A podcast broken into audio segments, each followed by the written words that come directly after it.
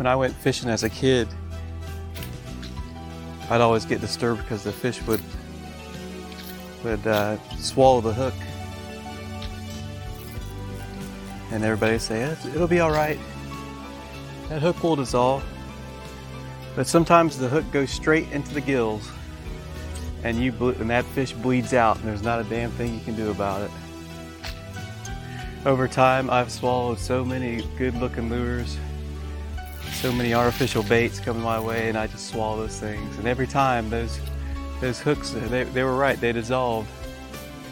But by God, one day, I'm going to see the hottest goddamn lure I've ever seen in my life, and I'm not going to be able to resist.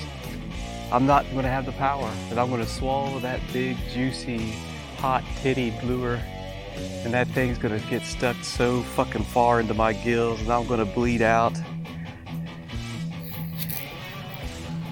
And you know, right when I'm bleeding out, I'm going to holler,